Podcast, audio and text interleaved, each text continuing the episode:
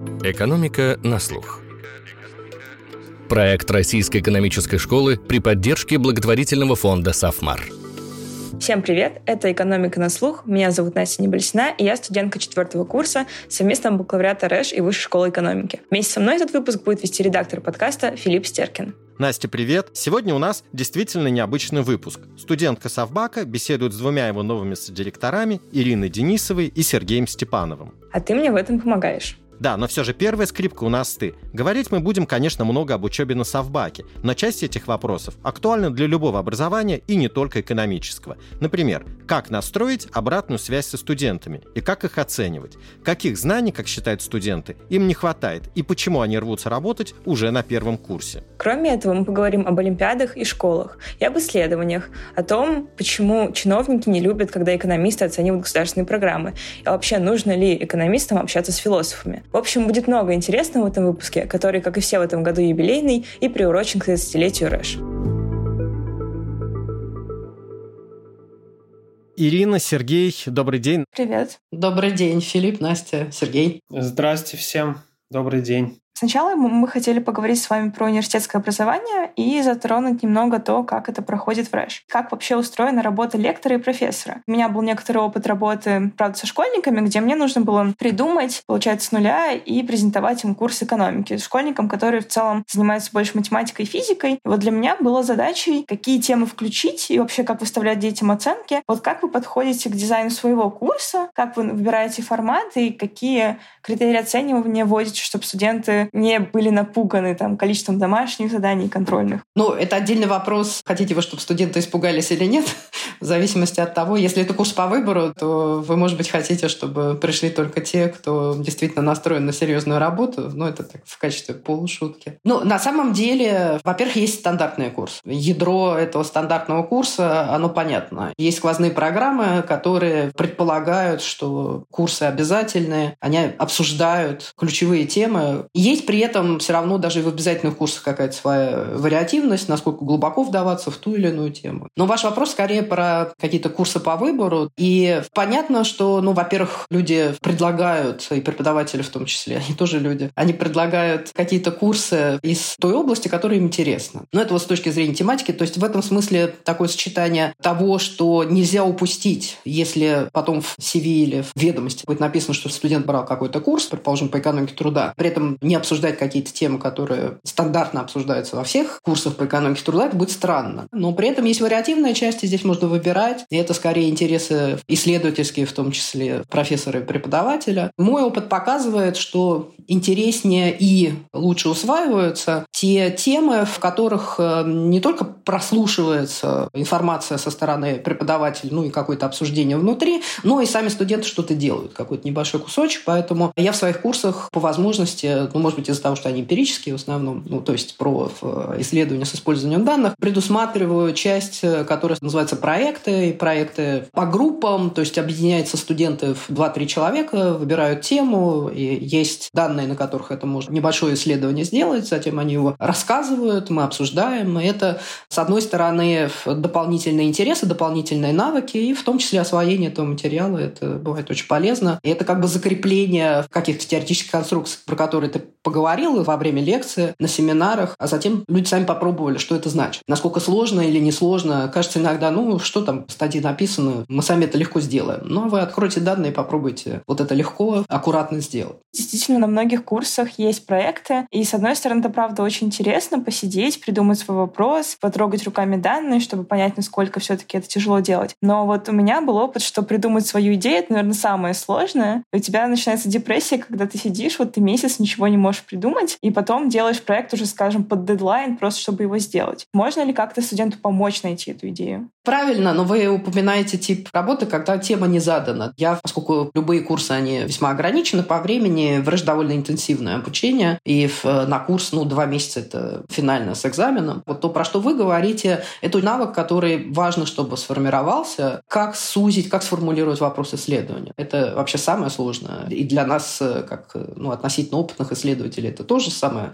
сложное. Поэтому есть дисциплины, есть э, курсы, и вот те же самые исследовательские работы, курсовые работы, дипломы, они предполагают вот эту часть. Она очень сложная, этот навык тоже постепенно вырабатывается. Стандартных механизмов нет, у каждого своя дорога, наверное, в, эту сторону. Но, наверное, так. Очень хочу Сергею дать слово, потому что у него, наверное, совсем другой. У него курсы не эмпирические, как правило, а теоретические, ну, используя теоретические модели, поэтому, может быть, Сергей совсем по-другому подходит к формированию своих курсов. Ну, смотрите, то есть у меня есть два курса. Корпоративные финансы – это вот как раз то, что Ирина говорила, такой курс базовый, в котором, ну, не очень много гибкости, нельзя выбирать, что хочешь. Есть более-менее стандартный набор тем, которые есть, которые преподают на ведущих программах в мире, и ты ему следуешь более-менее. У меня есть еще курс по private equity, то есть это про инвестиции, частные прямые инвестиции. Там больше, конечно, выбора, потому что он нестандартный, и там я могу выбирать действительно, как какие-то темы, которые мне больше нравятся. Стандартные курсы тоже надо различать на курсы, которые дальше от реальной практики. Ну да, там есть макроэкономика, микроэкономика, это стандартные курсы. Они всем нужны, но они не очень близки непосредственно к тому, чем люди будут заниматься на работе зачастую. Корпоративные финансы немножко другое. Это как раз такая вещь, которая близка к реальной жизни, да, к тому, что реально люди будут делать. То есть они эти концепции и инструменты применяют потом потом, когда идут работать в индустрию. Поэтому здесь в плане составления курса нужно, наверное, давать что-то, что было бы приближено практике. Именно поэтому я, например, включаю кейсы, где студенты решают э, в группах кейсы, да, я беру их, допустим, гаварские кейсы какие-то, вот, реальные жизненные ситуации, и они пытаются поставить себя на место менеджеров и принять какие-то решения. То есть какое-то количество таких кейсов всегда полезно. Но что касается выставления оценок, я не очень люблю, когда на экзамен переносится слишком большой вес, потому что студенты нервничают, они могут завалить экзамен, и все пропало тогда, оценка оценка плохая сразу. В принципе, я стараюсь размазывать более-менее равномерно веса оценок по разным по вещам. Домашки, кейсы, мидтерм, экзамен. Ну да, с точки зрения составления финальной оценки, во-первых, нужно стимулировать студента делать домашние задания. Поэтому опытным путем, если дать 10% от общей оценки за домашки, мне кажется, никто делать не будет толком. 30 – это много. Они будут стараться любыми силами получить идеальную домашку, и это в том числе, ну, иногда заимствовать чужие домашние задания, что тоже потом проблема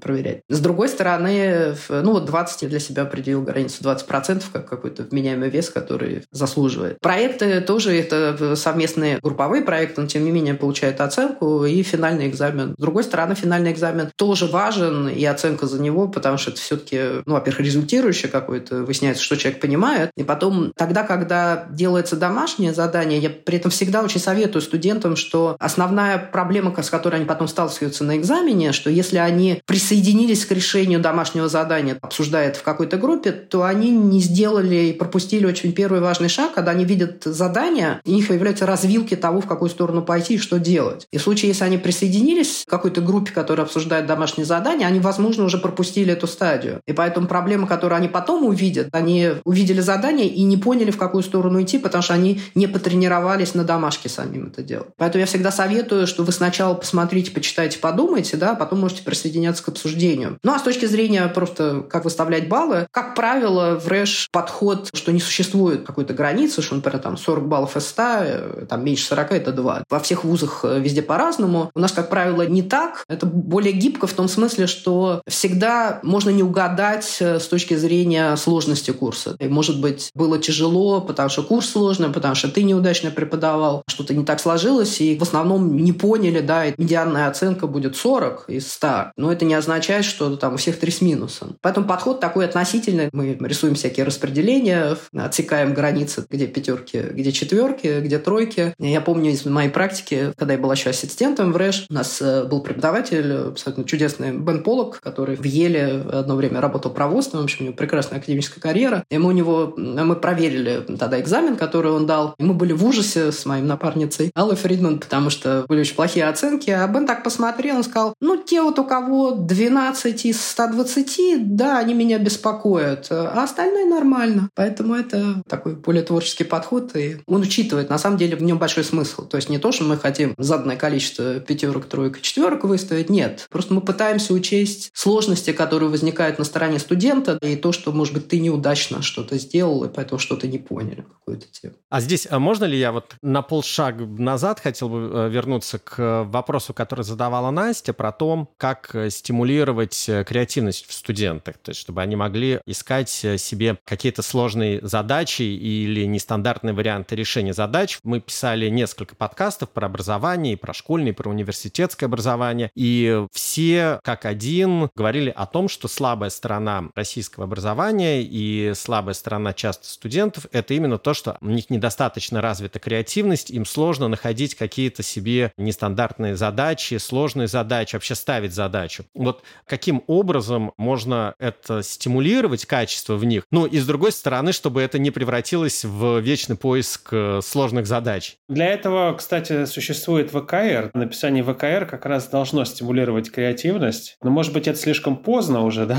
Четвертый курс, ну, бакалавриате, если. Ну, надо стараться давать какие-то, наверное, нестандартные вопросы в домашках. Или вот про то, что Ирина говорила, она дает проекты. Наверное, можно проявлять какую-то креативность. Конечно, да. В моем случае, в случае курса по Карпфину, кейсы, которые я даю, они тоже как раз позволяют... Э, потому что там как раз э, в решении кейсов нету каких-то стандартных формализованных вопросов. Там надо самому решать, как отвечать на конкретные вопросы. Я бы тоже, вот Филипп сказал, что немножко назад, а я немножко шире тоже вот на этот вопрос. У меня есть свой опыт э, длинный. Я училась давно. Базовое образование мое экономиста, но это было не экономикс. Это был экономический факультет МГУ. Экономическая кибернетика, это означает, что там хотя бы математическая база была хорошая. Остальное это совсем не экономикс. Разница состояла в том, что были лекции, и дальше на экзамене нужно было, условно говоря, рассказать, что тебе рассказали. Отличие стояло, ну вот, математические дисциплины, там действительно задачи, а вот по экономике этого не было, как правило. И разница в том образовании, которое сразу был принято в РЭШ, и я была ассистентом по микроэкономике, разница состояла в том, что вы что-то обсудили, какие-то концепции, а дальше вы на примерах и конкретных задачах, это в домашних заданиях, это навык решения стандартных, при этом видоизменяющихся с точки зрения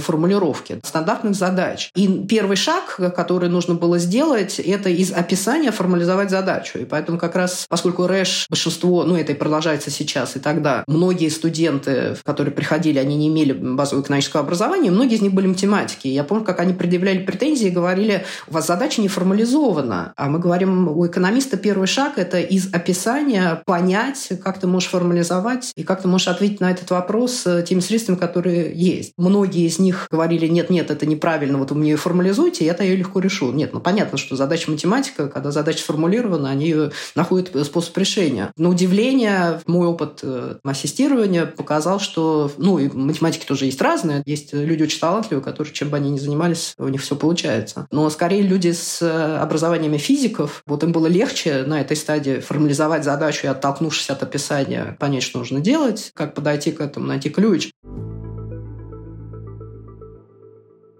Вы упомянули, что вот приходят в РЭШ ребята с математическим бэкграундом, физическим. И вот на Совбаке такая же история, что многие, кто-то уже знаком с экономикой, кто-то первый раз этим занимается, кто-то вообще занимался обществознанием до этого. И вот такой вопрос у меня возник. А как вот учитываются вся эта разница между студентами, их потребности? Вот кому-то, например, очень сложно математические курсы, кому-то проще.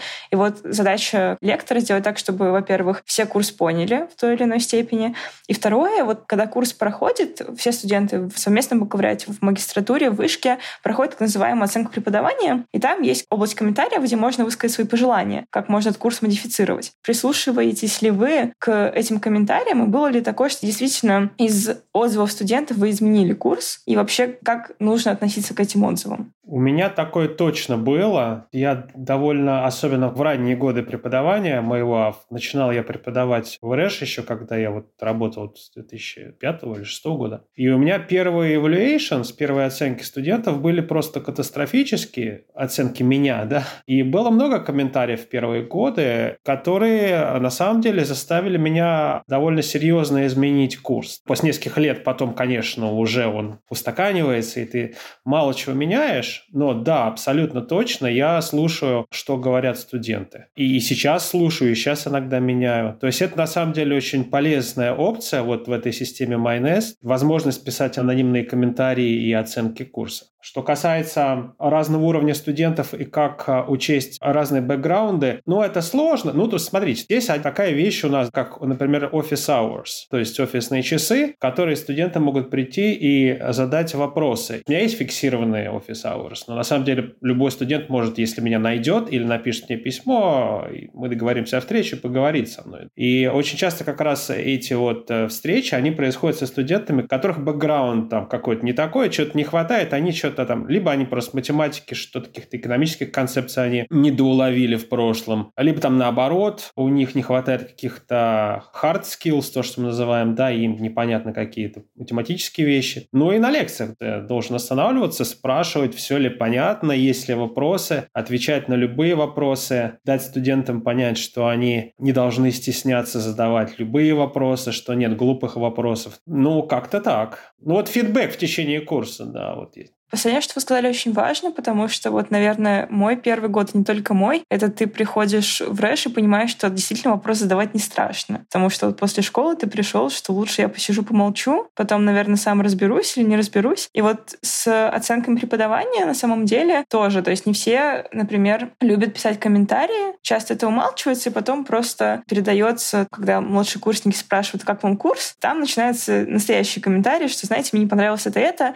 И вот интересно, как как бы стимулировать студентов все, что им не нравится или, наоборот, нравится в курсе, все-таки писать формально вот в оценивании преподавания. Некоторые чаще просто ставят оценки как-то и не пишут в основном комментарии. Надо печеньки давать. За каждый негативный комментарий давать печеньку. Как мы знаем, да, из теории механизма дизайнов, там главное стимулы создать. Да, действительно, это непросто, но, во-первых, со временем выработан механизм того, чтобы, в принципе, хоть какие-то отклики были от каждого студента. Я так понимаю, что правильная придумка, в данном случае это отрицательная печенька, что ты там не увидишь свою оценку, пока ты комментарий не выдашь э, evaluation, не дадут тебе посмотреть результат своего экзамена. Это работает, потому что количество отзывов растет. Ну, действительно, может быть, иногда имеет смысл шире обсуждать это, в том числе со студентами, доносить до них, что это не означает, что вы наябедничали на преподавателя. Возможно, какие-то случаи есть какого-то конфликта, но это все-таки редко бывает. И его в любом случае нужно донести и самого преподавателя, и людей, которые помогают, в конце концов, систему курсов выстраивать. А это скорее в помощь и ориентир. Я помню, что в свое время где-то в середине, а скорее даже во второй половине курса там спросила в очередной раз, а все ли нормально или нет. Все сказали, да, все хорошо, только очень быстро. Я сказала, ну, быстро, в смысле, материал. Я говорю, а вы что молчите-то? И, конечно, вот эта обратная связь в виде комментариев у меня тоже был в самом начале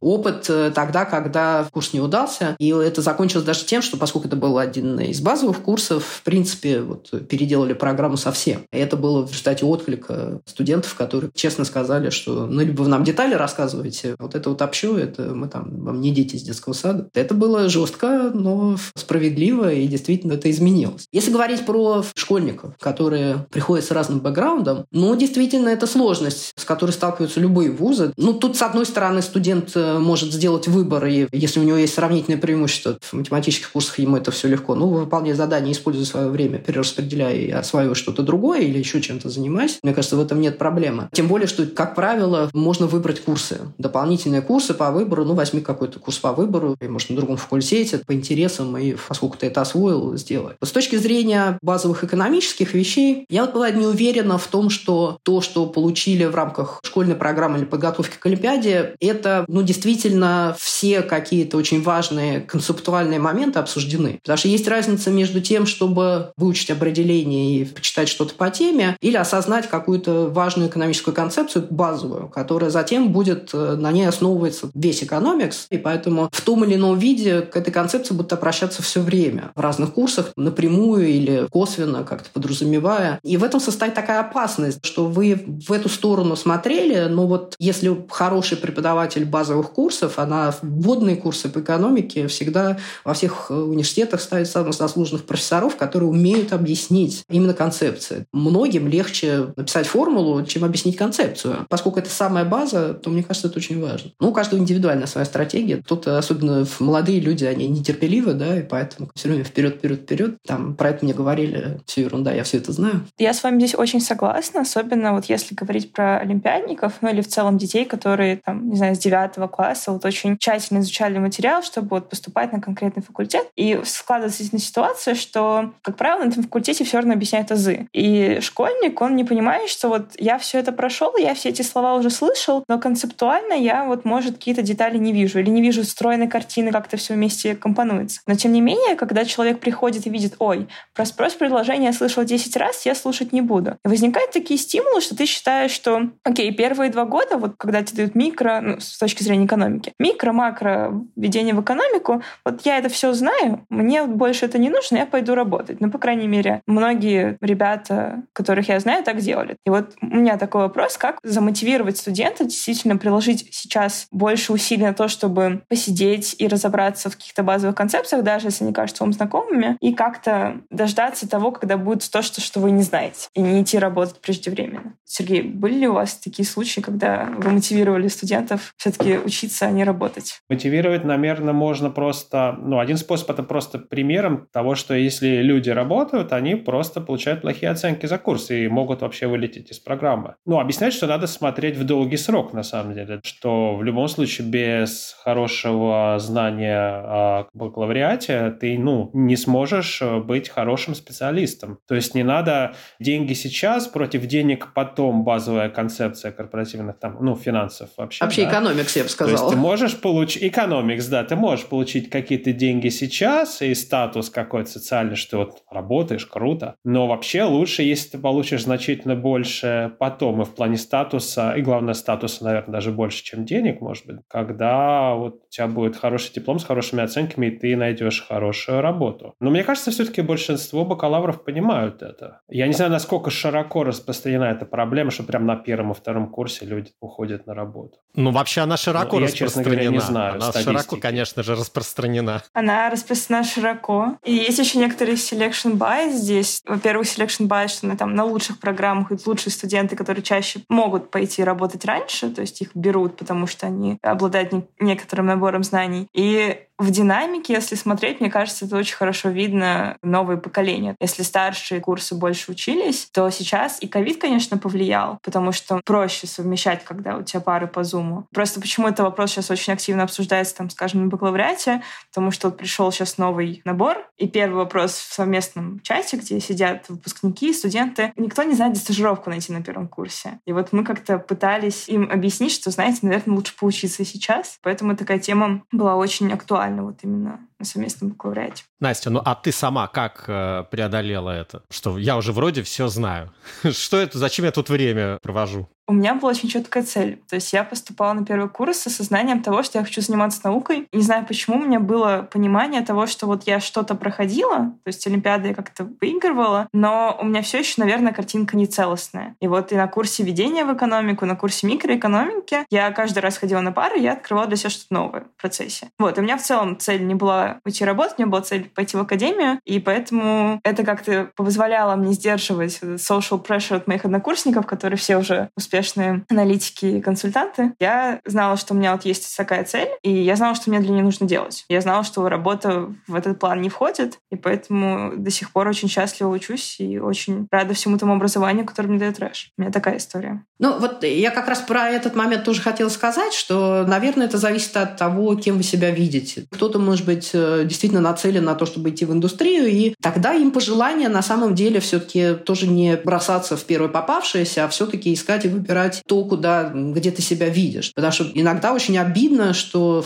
способные студенты работают, да, и они потом на этой работе и остаются в течение долгого времени. Может быть, они потом по пути в жизни меняют свою работу, но это не та работа, которую они заслуживают на самом деле. Они вот долго работают, но это совсем не то. Вы с этим образованием формальным, ну, даже просто имея этот диплом, это явно не та область, которую вы заслужили бы, да, что, вообще говоря, понятно, что хороших работ меньше, интересных, хороших позиций меньше, но, по крайней мере, вот эти программы Решевские и совместный бакалавриат, это достаточно узкие по обхвату и объему программы, и есть спрос на талантливых людей. Поиск, то, что называется подбор нахождения своего идеального работодателя, это не так просто, да, и Рэш через свои связи, знакомства с навыками своих студентов, потенциальных работодателей, тоже как бы немножко процесс пытается облегчить, но зато результат лучше. Ну вот, как говорит экономическая теория, процесс поиска взаимного работника-работодателя – это траты времени, но результат может быть совсем другим. Потому что потом менять работу по пути, и потом каждый раз у тебя будет написано в резюме, где ты работал в прошлом месте, и следующий твой работодатель, работодатель твоей мечты, он может э, посмотреть и сказать, ну, это совсем не то, что было интересно. А те, кто написал очень интересный диплом, всегда работодатель, ну, как правило, хороший работодатель, он запрашивает, иногда просто звонит и разговаривает э, с научным руководителем, кто-то, кто может характеризовать студента, и поэтому вот эта характеристика, она бывает важна. Вы входите на рынок труда, вам можно войти в разное время, и этот вход может быть просто разным, и то, что вы выиграли, кажется, что вы выиграли в начале, в результате вы проиграли. На самом деле, ну, какая-то аналитика, это то, чего у нас еще нет. Наверное, может быть, стоит этим заняться, особенно уже накапливается пул выпускников бакалавриата про траектории их движения, их развития, и в том числе задавая вопросы про то, какой у них был опыт в самом начале. Просто по факту посмотреть э, по результату, вот, что вылилось. Я видел много таких историй, когда я как бы еще собеседую в МИЭФ, в вышке, да, я собеседую людей в магистратуру, есть много таких историй, когда приходят люди, ты смотришь их CV на интервью, и они там вот учились, и где-то потом стали работать, и вот они тебе говорят, что а мы жалеем, то есть мы рано пошли работать, чтобы зарабатывать деньги. В какой-то момент мы поняли, что нам просто не хватает кругозора, что мы хотим перепрыгнуть на новую ступеньку, но у нас нету какой-то картины общей и кругозора, и мы решили, что нам надо вот снова начать учиться. То есть люди потом понимают это. И вот в смысле, я не знаю, вот Иринка разговаривала, такой опросник, может быть, в котором мы бы спросили выпускников бакалавриата через пять лет после выпуска, не жалеют ли они, что рано начали работать, чтобы они ответили, было бы интересно. Да, наверное, вот это хорошая идея, наверное, нам надо сделать, да. Я думаю, что очень многие сказали бы, что жалеют, конечно же, но это как раз ты просто как и в жизни совсем, ты в какой-то момент понимаешь, что чего-то тебе не хватает. Кто-то скажет, э, что я жалею, что я мало путешествовал, кто-то скажет, что я жалею, что я мало читал художественной литературы. Может быть, тебе становится немного скучно, может быть, ты хочешь расширить свой кругозор, и, конечно же, очень здорово, что есть возможность пойти снова получить образование, потому что ты это понял, что тебе этого не хватает. Точно так же, как человек, может быть, который очень долго учился, он может в какой-то момент сказать, вот я жалею, что я раньше не начал набираться какого-то практического опыта. То есть, мне кажется, тут верно, как Ирина сказала, в зависимости от того, что человек хочет. Если он идет в академию сразу же, как Настя, ну, конечно же, он будет полностью весь в учебе. На самом деле, один из моментов, э, который очень важен, что возможность э, вести студенческую жизнь. Это очень короткий период времени, когда это происходит. А работать вы потом будете долго, долго, долго, долго и счастливо. И это разные виды жизни, социальной жизни в том числе. Поэтому как-то пропустить этот период и решить, что ты сейчас хочешь больше вот этого, потом, возможно, вот эта вот работа, встречи с коллегами и всего остального будет очень много еще в жизни, а в студенческий период вот он есть эта возможность и опция один раз, и не для всех, не все учатся дальше. Вот. И это своя прелесть есть в этом. Про это тоже надо думать. Ко мне как раз недавно подходила студентка младшего курса, и вот у них тоже такие вопросы были. И вот у нас не было опросника пока формального, но в каком-то там чате выпускники делились своим мнением. У два было основных поинта. Это то, что действительно, ну, вот именно собаковский опыт, что людям не хватило взять курсов по литературе, по истории античности, по нейронаукам. То есть раньше все думали, что зачем нам это нужно, мы вообще экономисты, и вообще, что вы нам тут даете. То сейчас, именно вот говоря о кругозоре, многие писали, что действительно я жалею, что я вот не взял курс по истории. Да, это никак не связано с моей работой напрямую, но все равно есть какой-то пул навыков, и там с коллегами в перерыве поговорить не о работе, все-таки интересно. И вот вторая вещь, это что действительно студенческая жизнь, работать вы еще будете очень много лет после выпуска, и зачем вы тратите вот использовать ваши четыре года на то, чтобы посидеть в Excel табличку перебивать.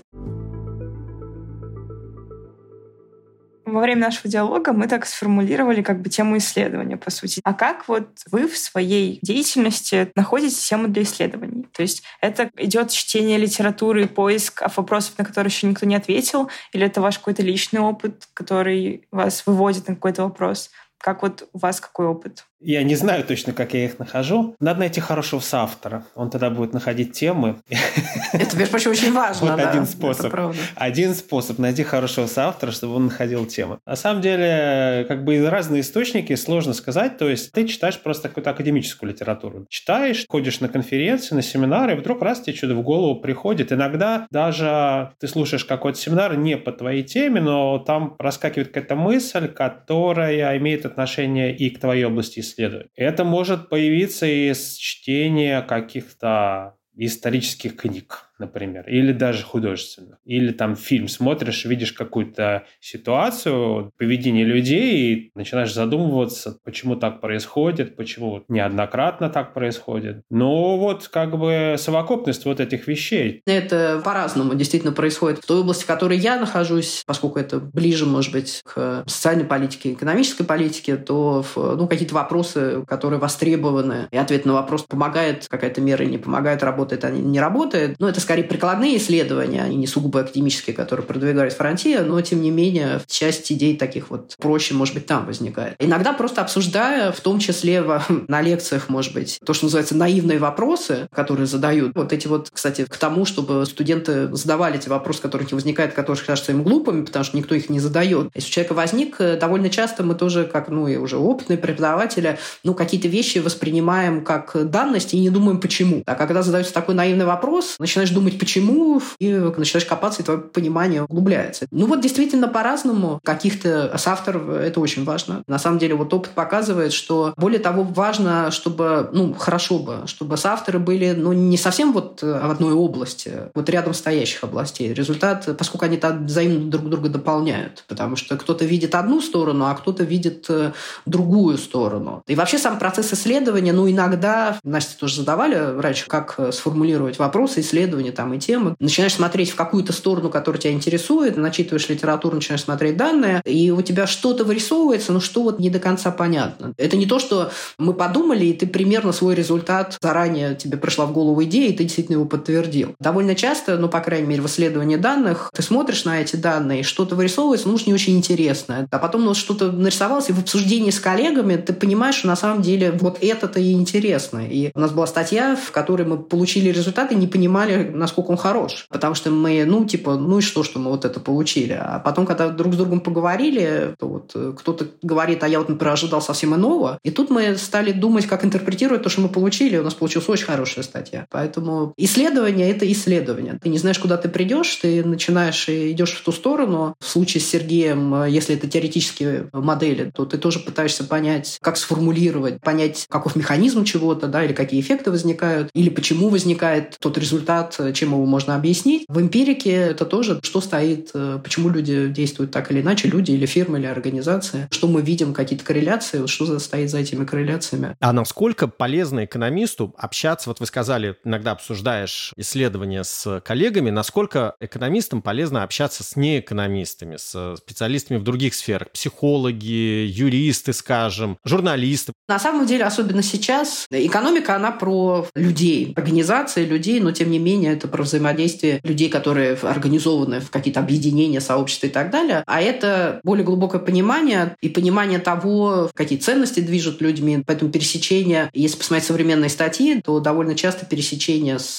социологами, психологами и философами в том числе, вот этой литературы, оно наиболее продуктивно. И поэтому, конечно, обсуждение с людьми, которые имеют другой взгляд на то же самое и расширяют в этом смысле твое понимание и дают тебе идею, что, может быть, быть, языком экономикс ты можешь обсудить какие-то вещи. Вот, это бывает очень полезно. Потому что, например, вот та же самая Сергей упоминал в ответе на вопрос Насти про то, что деньги сейчас и деньги потом. Это про то, как экономисты это называют, как люди дисконтируют будущее. Такая концепция. Ну, сравнивают свои выгоды сейчас с выгодами через 5 лет или через 10 лет. И как они принимают решения, когда распределяют свое время как редкие ресурсы и многое другое. И тут э, в этой литературе вообще от чего зависит, что люди по-разному ценят сегодня и завтра, и послезавтра. Да? И в экономической литературе в том числе вот и обращаются и к философам, которые тоже начинают говорить, что, может быть, человек с неизменными предпочтениями вообще не существует, да, что это может быть я сегодня и я послезавтра, это вообще два разных человека. Поэтому это вот э, толкает нас в более широкую область, которая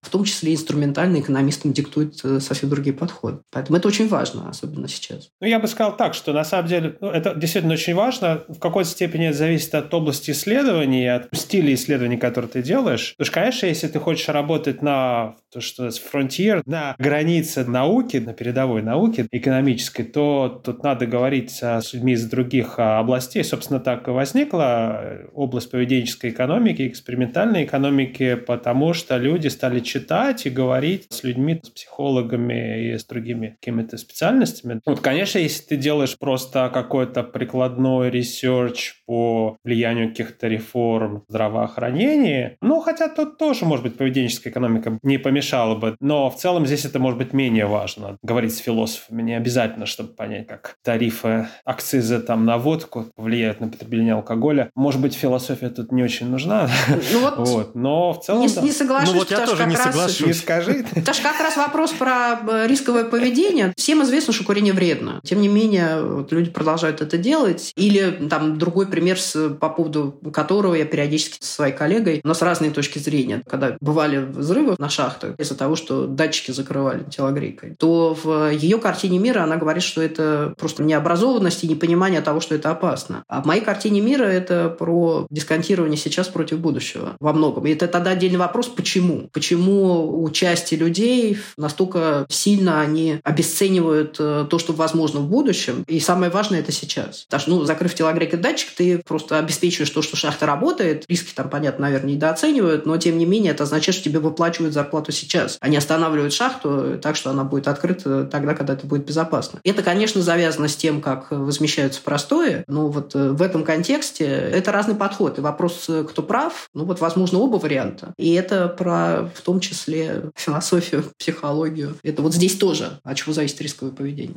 Я как раз с философами это мало говорю, то есть я вообще не ну, говорю. Ну, я тоже, да, но я читаю иногда и понимаю, что нужно это делать все больше и больше. Просто да. на самом деле это требует довольно большой мысленной работы, усилий говорить с людьми других областей, потому что, ну, в каком смысле проще не говорить и делать свой research в своей области, читать статьи только по экономике, по твоей области. Это, конечно, гораздо проще. Ирина, а насколько в российской экономической политике вообще, насколько российские власти в своих каких-то действиях, преобразованиях опираются на экономические достижения, опираются ну, на те же самые экономические модели, опираются на доказательную экономику? Насколько они учитывают вот результаты этих исследований экономистов? Ответ на ваш вопрос напрашивается, да, это, ну, во-первых, люди, принимающие решения органы власти, очень разные. Есть организации типа Центрального банка, которые... Да, вот давайте мы Центральный банк сразу, да, мы знаем, да, вот это у нас такое исключение. Сразу за скобки выведем, да? Да, да, Но да. тем не менее. Есть пример того, когда это используется, и данные, которые нужны для принятия решения, они, во-первых, используют и стимулируют то, чтобы такого подобного рода данные собирались. Ну, есть примеры счетной палаты, которая тоже заказывает проекты счетной палаты последних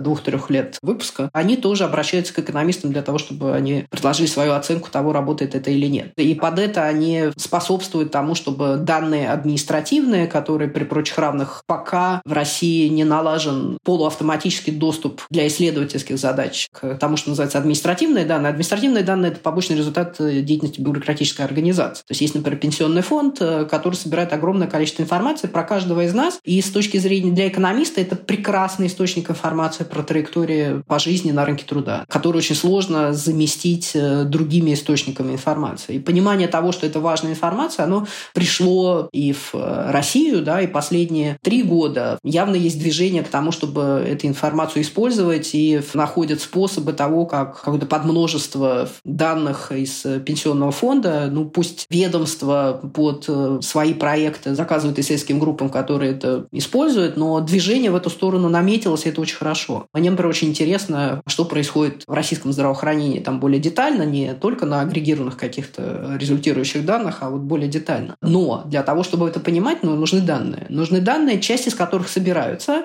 и к ним нет доступа, а часть просто не собирается. Сбор данных, будь то в любом случае использование административных данных, но для того, чтобы ими можно было пользоваться не только под конкретные задачи, а под исследовательские, все равно нужно инвестировать в оболочки, которые помогают это делать и так далее, то есть затратить ресурсы. Спрос, должен быть предъявлен спрос на это. Спрос с какой стороны? С точки зрения того, что экономическая политика и социальная политика была обоснована и давала результат. И это в сторону какой-то подотчетности, потому что в честь чего человек, который отвечает за это направление, захочет понять, работает это или нет. На него должен кто-то надавить со словами «а ты мне покажи, что, что это работает». Ну или покажи, это, кстати, тут есть своя проблема, потому что главное избежать, опасность состоит в том, что человек, который отвечает за какое-то направление, нам как обществу хотелось бы понять, в принципе, эта программа работает или нет, не из-за того, что человек отвечает за нее, а в принципе, может быть, мы неправильно это делаем. То есть вообще эту программу надо закрыть, переобучение, например, да, или еще что-то такое, или на кого-то другого направить. И опасность состоит в том, что человек, который сейчас за нее отвечает, мы потом будет воспринято, что она не работает, потому что он за нее отвечает, и его уволят. И у него нет никакого интереса способствовать тому, чтобы понять, работает она или нет. Но это такая общая проблема везде. Это отдельно, как устроить этот такой политэкономию того, что чтобы мы выяснили, работает или нет, и при этом люди, которые отвечают за эту программу, никак не боялись, что в результате, если вдруг не работает, то их уволят, потому что просто сам дизайн программы, они к нему не имеют никакого отношения, например. И мы хотим что-то изменить, и это тоже важно. Но ключ состоит в том, что спроса на понимание не было. Не было спроса на понимание, он появился. Появились тоже люди, которые получили соответствующее образование, которые могут эти задачи решать и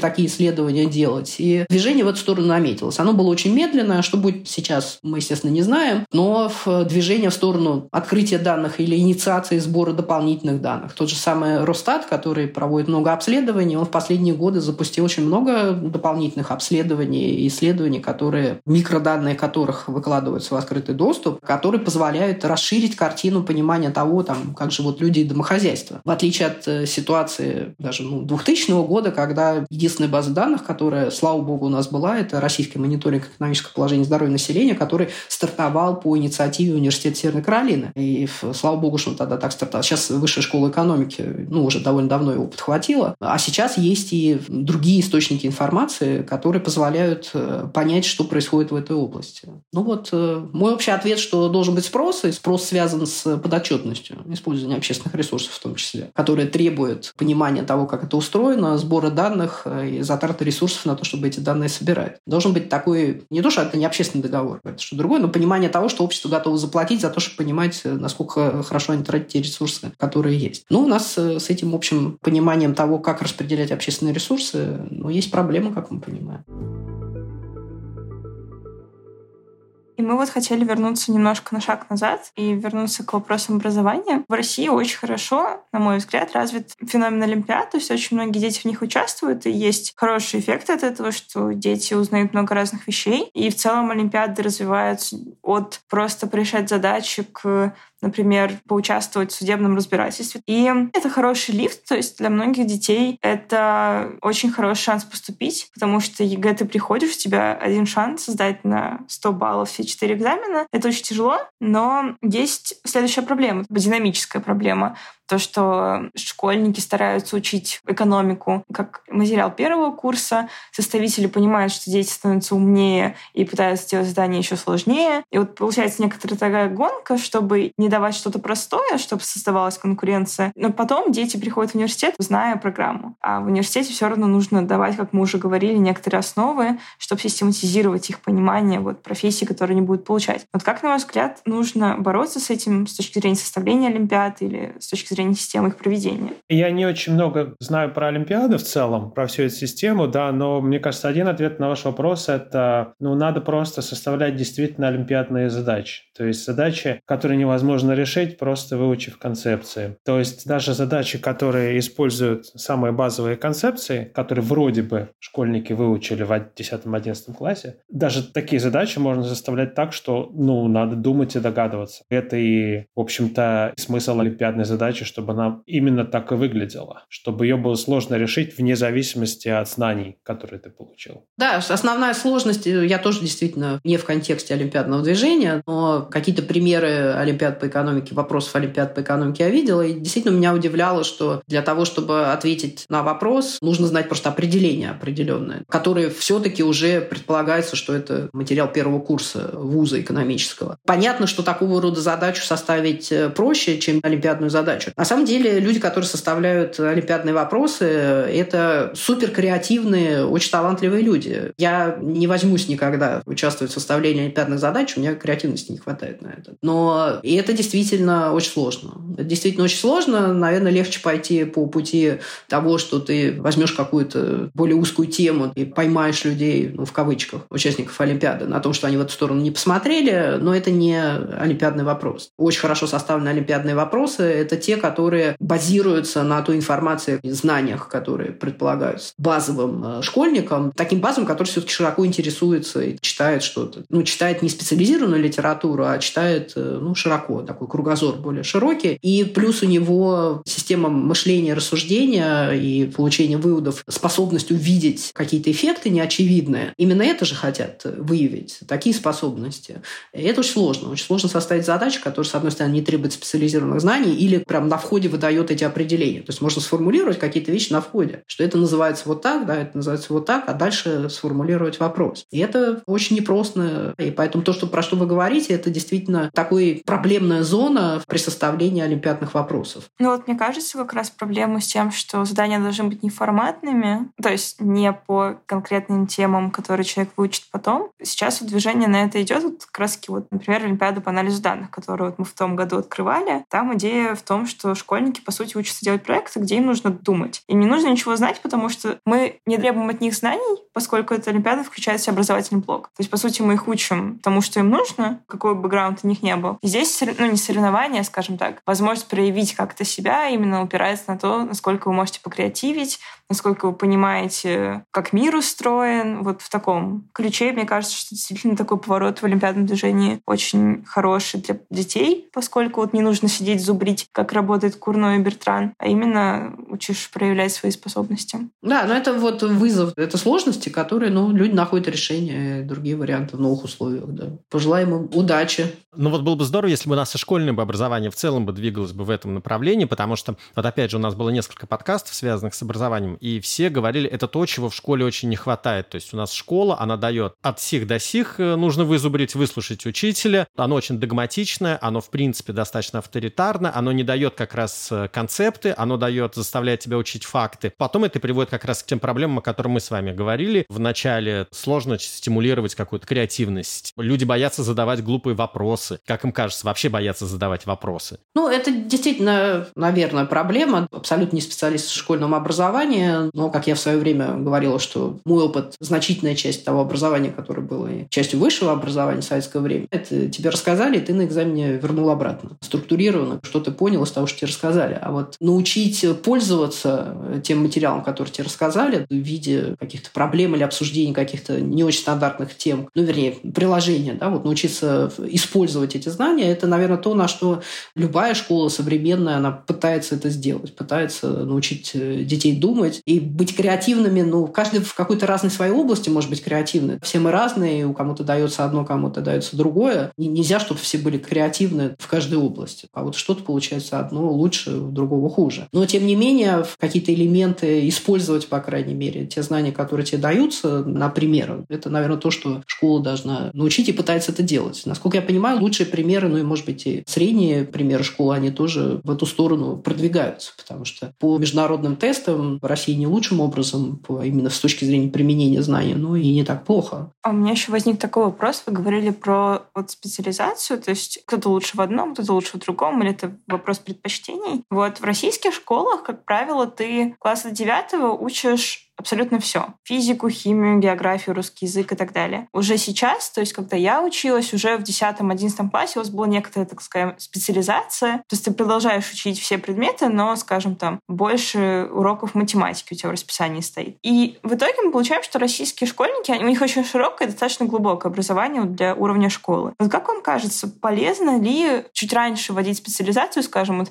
в седьмом классе занимаюсь только биологией, или вот это фундаментальное образование, оно все-таки намного выигрышнее. То есть Здесь такой трейд С одной стороны, ты можешь раньше выбрать себе специализацию и идти более глубоко позднее. С другой стороны, даже сейчас, когда ты выпускаешься, тебе сложно сказать, чем ты хочешь заниматься. Понятно, что там в пятом классе ты вообще не представляешь, хочешь ли ты быть биологом или математиком, что-то идет проще, но может не так интересно. Нет, но мне тут кажется, что на самом деле специализация полезна, вот, еще и потому, что реально вот детям какие-то предметы нравятся больше, чем другие. И специализация дает возможность просто, ну, в каком-то смысле избавить их от мучений и, ну, как бы улучшить их жизнь просто тем, что они будут слушать больше э, тех вещей, которые им нравятся. Это не только про выбор профессии на ранней стадии, то, что ты можешь пойти в мат-класс, но потом заниматься всем другим, там или наоборот. Это еще и про комфорт для ученика. Я почему так говорю? Потому что мои дети, младшему именно в этом году выбирал специализацию старший, выбирал специализацию два года назад, и для них это было важно. Поэтому мне кажется, это не бесполезная вещь. Наверное, тут важно, в каком возрасте эта специализация. Я слышала, что в Германии, в которой вот это разделение, ну, в принципе, даже на типаж школ происходит довольно рано. Это не старшие классы школы, а средние классы школы.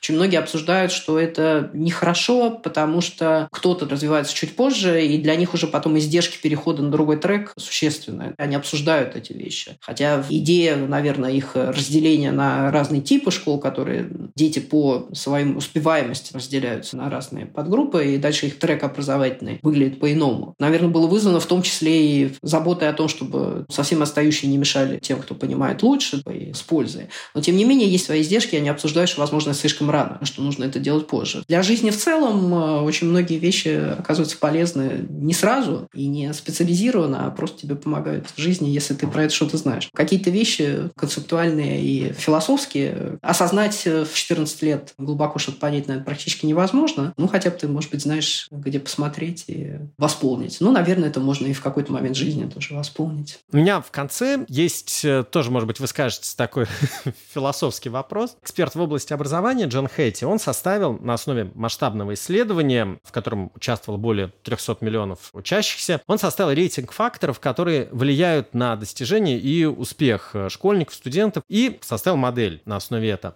А вот, Ирина, Сергей, какие какие бы вы выявили бы ключевые факторы, которые влияют на успехи студентов? Ну, у него это было обобщено в такие группы, там, э, семья, школа, учитель, стратегия, ну, то есть это были большие обобщено группы у него. Надо высыпаться и позитивно относиться к жизни. Но мотивация, которая в том числе с семьей завязана, с семьей общества, то есть э, как-то так. Движет то, что ты хочешь, то, как ты видишь, и это во многом возникает, ну, известно известно, что очень многие вещи это в раннем детстве приобретаются. И поэтому это формируется, и это завязано на семью, семью, окружение. И это потом, мне кажется, ключевой фактор. Что ты хочешь и как ты собой управляешь. Есть вещи, которые мы не в силах изменить, не в силах повлиять на них, да, есть вещи, на которые мы в силах повлиять. На нашу семью мы вот как бы наш, мы не в силах повлиять, да, это то, что нам дано, но то, что мы в силах повлиять, это, наверное, я бы сказал, важно студентам, например, спокойно относиться, что они там что-то не понимают или там они хуже других, чтобы у них не вырабатывалось никаких комплексов. То есть и это в том числе и про задавать э, дурацкие вопросы и так далее. И понятие хуже иногда означает медленнее думают, там, не знаю, есть люди быстро действующие и медленно осознающие, у них разные сравнительные преимущества. И, наверное, действительно наша система обучения довольно часто на быстродействующих, что ли, я не знаю, об оценках. Но это не означает, что в долгую выиграет быстродействующий. Вполне возможно, как раз самые крутые результаты получают люди, которые не быстрые, но при этом глубокие. Ну, чтобы мы разные. Может быть, вот это донести до детей, людей, что у каждого есть свои сравнительные преимущества. Но это искусство и талант учителя, особенно начальных классов, которые не называть каждого, таких каждого детей подтягивают по своей шкале. Ну, да, да, да, и каждого... Ну, это действительно талант учителя начальных классов, что если вот он может так... У меня была знакомая, которая, ну, она поразила, потому что она просто она говорила, что она радовалась и видела прогресс каждого конкретного ребенка в своем классе. И я почти всплакнула, что называется, потому что, ну, вот это не все учителя начальных классов могут так. И каждого поздравляла с его конкретным успехом. А не то, что разделила вот этот, э, те глупые, те умные. Они просто разные. С разной базой действительно прогресс э, очень важен. И это может э, изменить жизнь ребенка, в том числе, наверное, да, что если его вовремя похвалили, ему это тоже поддержали. Похвалили, поддержали. Его личный прогресс. Вообще все закладывается. Ну и совсем в детстве, это правда. Ирина, Сергей, спасибо вам большое. Спасибо вам за вопросы. Спасибо большое. Спасибо большое, да. Было очень интересно познакомиться с внутренней кухней преподавателей, как организовывать курс, оценивать студентов и мотивировать их учиться, то есть инвестировать в долгую с большей прибылью, а не пытаться как можно быстрее монетизировать знания. А еще мы убедились, насколько важны для экономистов широкий кругозор, начитанность и общение с людьми разных специальностей. Именно так рождаются самые интересные идеи. А еще те удивительные междисциплинарные исследования, которые выводят науку на новый уровень. Это был подкаст «Экономика на слух». Слушайте нас во всех подкаст-плеерах, оставляйте комментарии и отзывы и рассказывайте друзьям. С кратким изложением всех выпусков вы можете ознакомиться на портале guru.nes.ru, где вы также найдете множество материалов об экономике, финансах и образовании. До скорых встреч!